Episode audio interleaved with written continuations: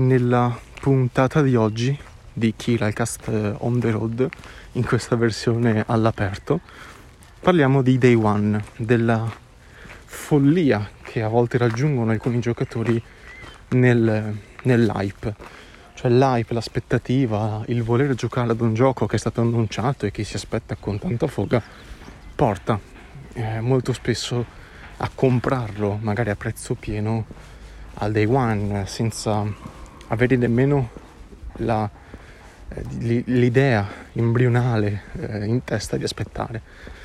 Mm, questo ovviamente è tutto un tema eh, legato ad un vecchio episodio.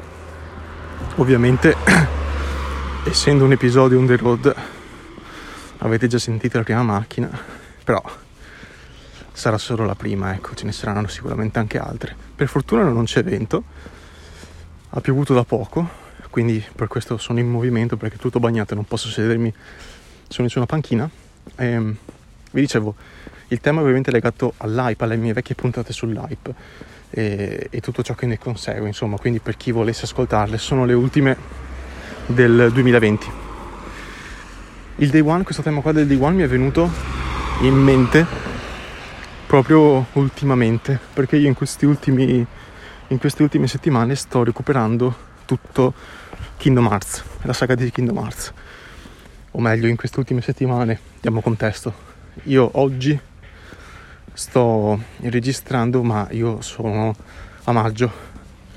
Per farvi capire, ieri ho registrato l'episodio su Final Fantasy X con, eh, con Christian Nicola di Limit Break e voi probabilmente adesso sarete a settembre, ok? Una cosa così. Quindi molto probabilmente quando voi ascolterete questa puntata io Kingdom Hearts l'avrò finito.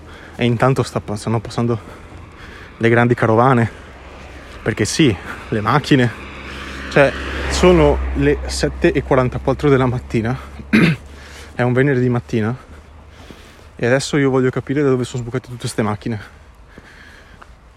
Comunque sia, Day One, la, la, la follia del Day One, eh, io la comprendo ovviamente, non, non, sono un alieno che non ha nessun tipo di eh, hype, è evidente che non è così, possiamo dircela quanto vogliamo, ma è, il marketing è, è lì apposta, e da appassionato è evidente che quando mi annunciano, non so, Bloodborne 2 io sono tutto completamente votato all'acquisto di quel gioco, cioè non, non c'è niente che mi possa far distogliere l'attenzione da quella cosa lì, è, è ovvio che è così. Eh, io adesso lo sto dicendo a maggio dell'annuncio di Bloodborne 2, me lo, sto, me lo sono inventato perché non è ancora stato annunciato, no, magari a settembre. Avrò fatto questa predizione involontaria e ci sarà Bloodborne 2 oppure stando su cose che sono effettivamente annunciate Elden Ring. Cioè, eh, io al momento in cui ho visto il teaser di Elden Ring dove non è stato mostrato niente. È un teaser completamente inutile che non serve assolutamente a nulla che non ti dà nessuna informazione sul gioco ma solo un po' di mood. E io lì ero già pronto all'acquisto cioè capite? Eh, ovviamente la macchina è arrivata qua perché io mi sono messo in una stradina laterale ovviamente di quelle poco trafficate. Ho fatto tutto per bene no? E invece le gioie non capitano mai. Comunque sia. È ovvio che um, per esempio con Final Fantasy VII Remake io l'acquisto l'ho fatto al day one quindi anch'io sono parte di questa cosa qua in modo molto limitato perché è il mio primo acquisto al day one credo da sempre con tanto di pre-order una settimana prima per fare il download anticipato. Eh, però non mi è mai successo una cosa così.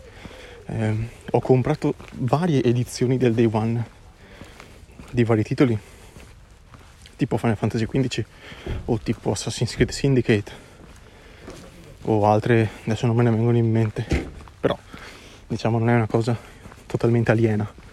Ehm, che poi le edizioni del day one si possono comprare tipo anche due mesi dopo si trovano tranquillamente.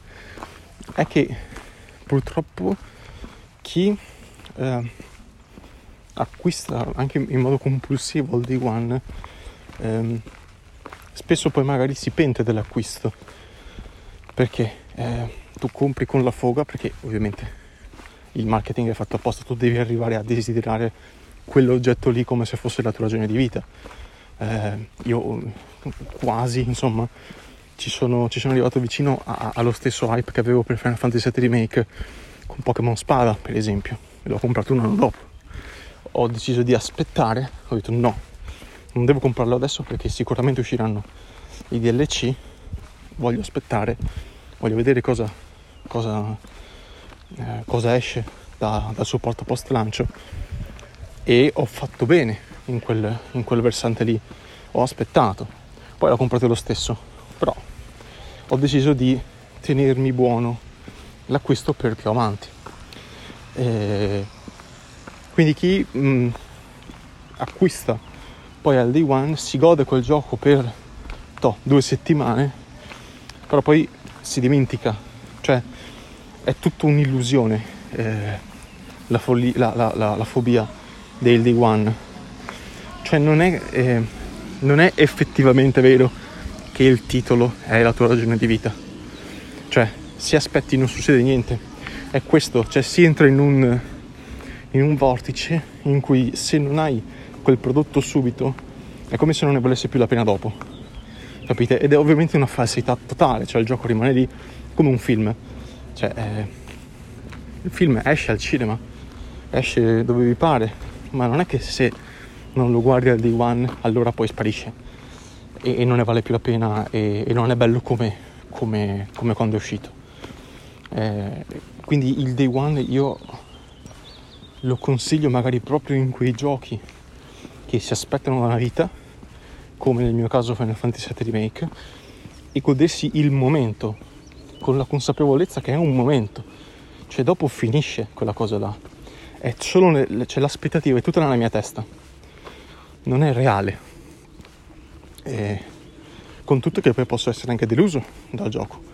Fortunatamente non è stato il caso di Final Fantasy VII Remake, che mi è piaciuto infinito, ok, infinito e più, infinito e oltre, però eh, so, eh, quelli che hanno preordinato, se, se, se, ce ne sono, Duke Nukem, For- Duke Nukem Forever, e eh, alla fine non è che si sono trovati proprio il masterpiece che agognavano.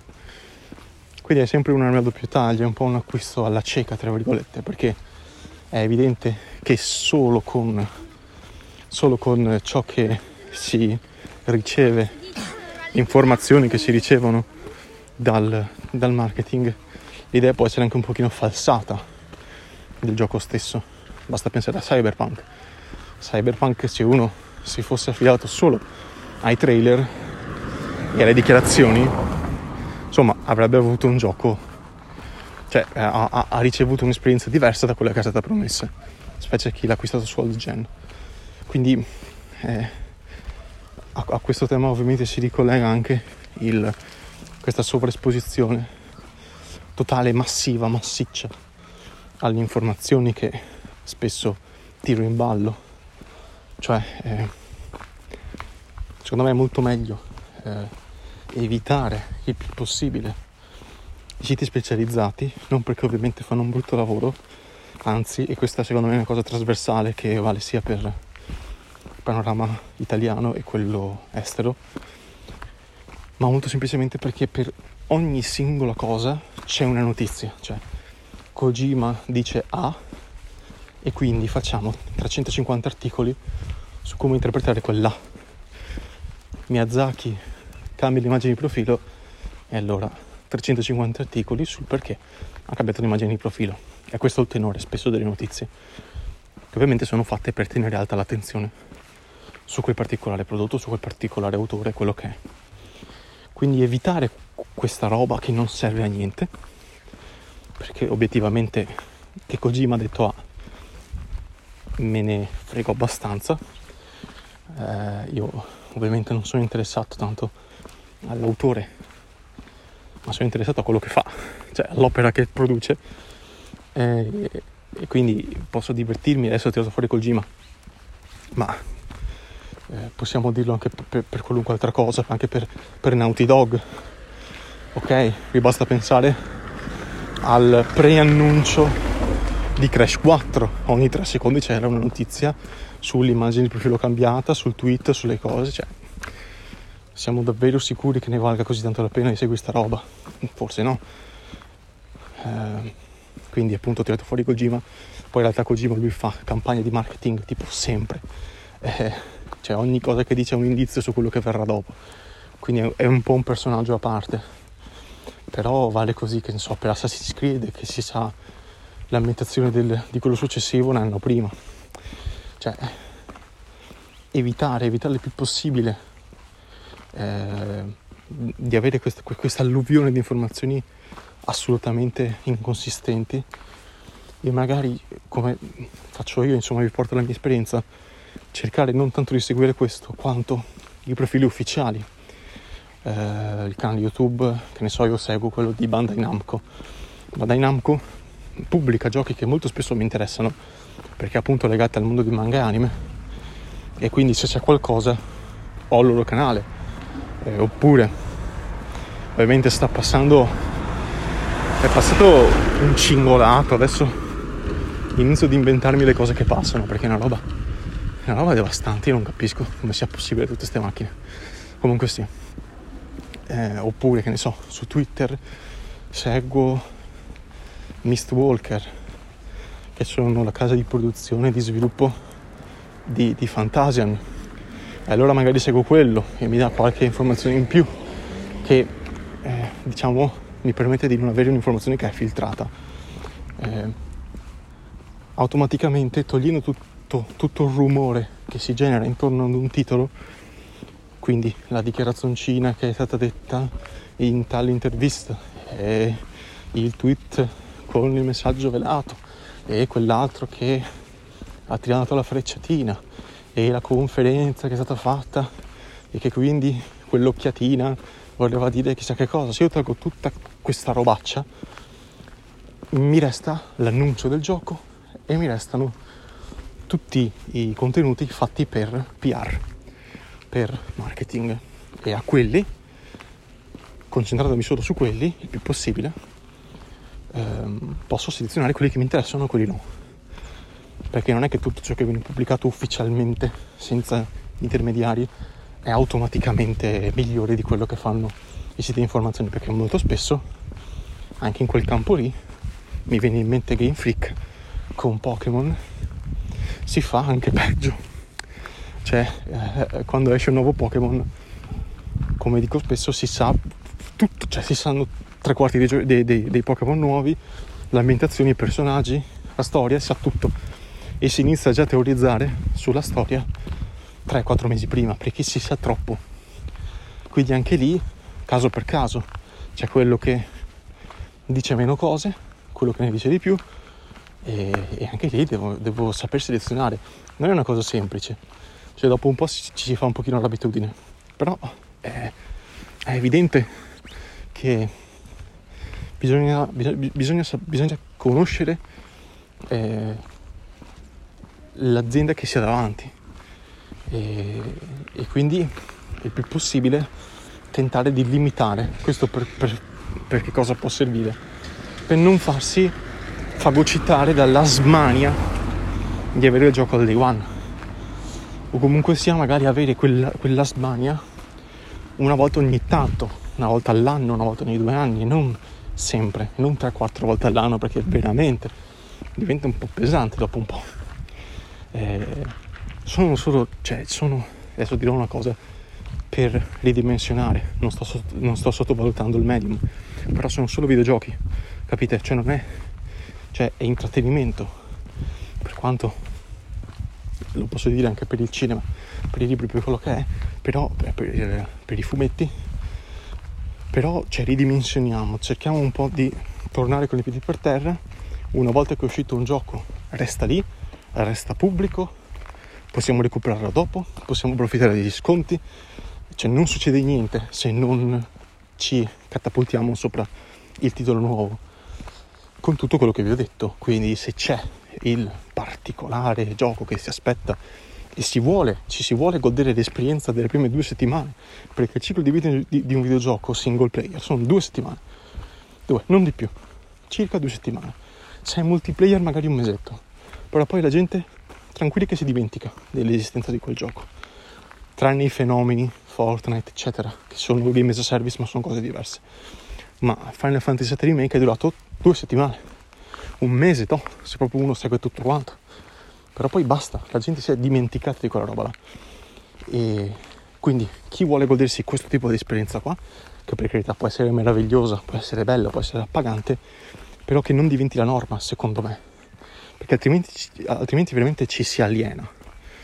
Eh, posso capire, per esempio, chi aspettava Cyberpunk e quindi si è comprato Cyberpunk e si è vissuto il lancio di Cyberpunk, perché poi anche il momento del lancio è un momento bello da, da, da passare. Eh, però appunto non, non, sempre, cioè anche meno. Um, anche perché il vantaggio anche di magari um, aspettare, insomma, non farsi prendere per ogni singola cosa, oltre agli sconti ovviamente, ma è anche la possibilità di informarsi molto di più. Chi ha aspettato per Cyberpunk ha fatto bene.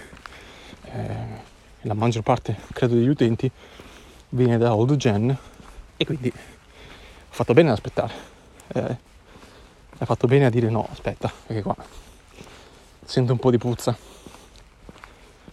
Con, questo, con questa mia puntata ovviamente lo, diciamo, l'obiettivo è quasi responsabilizzare, è un parolone, però farvi capire che mh, mm, anche se non siete subito pronti a all'acquisto compulsivo non succede nulla. Cioè per molti purtroppo eh, se non c'è il, la riprova sociale dell'essere lì in quel momento insieme a tutti gli altri, allora non vale più la pena eh, di viversi quel gioco là. Um, e, e, secondo me è un, è un, po' triste come cosa. Cioè, capisco la dinamica del gruppo, cioè se tutti comprano un gioco, anch'io lo compro perché così faccio parte del gruppo però eh, questo posso capirlo da adolescenti, da ragazzini, ma da adulti forse cioè, anche, anche no, cioè, eh, va bene per, che ne so, per Destiny, esce Destiny 3, to, ho il gruppo d'amici che hanno 30 anni e mi gioco a Destiny 3 eh, per quel periodo là. Non è che ogni volta che esce il gioco io devo essere lì pronto sulle notizie a refreshare F5 in continuazione su Every Eye, su, su quello che vi pare, solo per avere la chicca in più, perché altrimenti si finisce in un vortice che non è proprio meraviglioso, eh, secondo me. Basta, questo è quanto. È un episodio eh, quasi appunto a conclusione del ragionamento che avevo aperto l'anno scorso. Sicuramente ci saranno anche altre occasioni per parlarne. E, e basta. Concioletto, grazie dell'ascolto. Visto che ho fatto anche il collegamento con la puntata su Final Fantasy X che è uscita mesi fa per voi, ascoltatela. Non so come sarà andata, se avrà collezionato molti ascolti oppure no. Dura molto, dura circa due ore, però è una disamina il più completa possibile del gioco con chi il gioco lo conosce molto bene, cioè non io che era la mia prima run, ma eh, Cristiana e Nicola di Limit Break. Concetto, grazie dell'ascolto e alla prossima. Ah, in descrizione trovate il mio sito con le, con le informazioni extra su di me, come contattarmi e tutto quanto. C'è il gruppo, anche il gruppo Telegram, basta che cercate il mio nome e cognome e mi trovate subito. Potete unirvi, chiacchierare con me e con gli altri ascoltatori. Queste cose qua devo ricordarmi di dirle perché sono importanti. Bene, basta mi taccio. Alla prossima.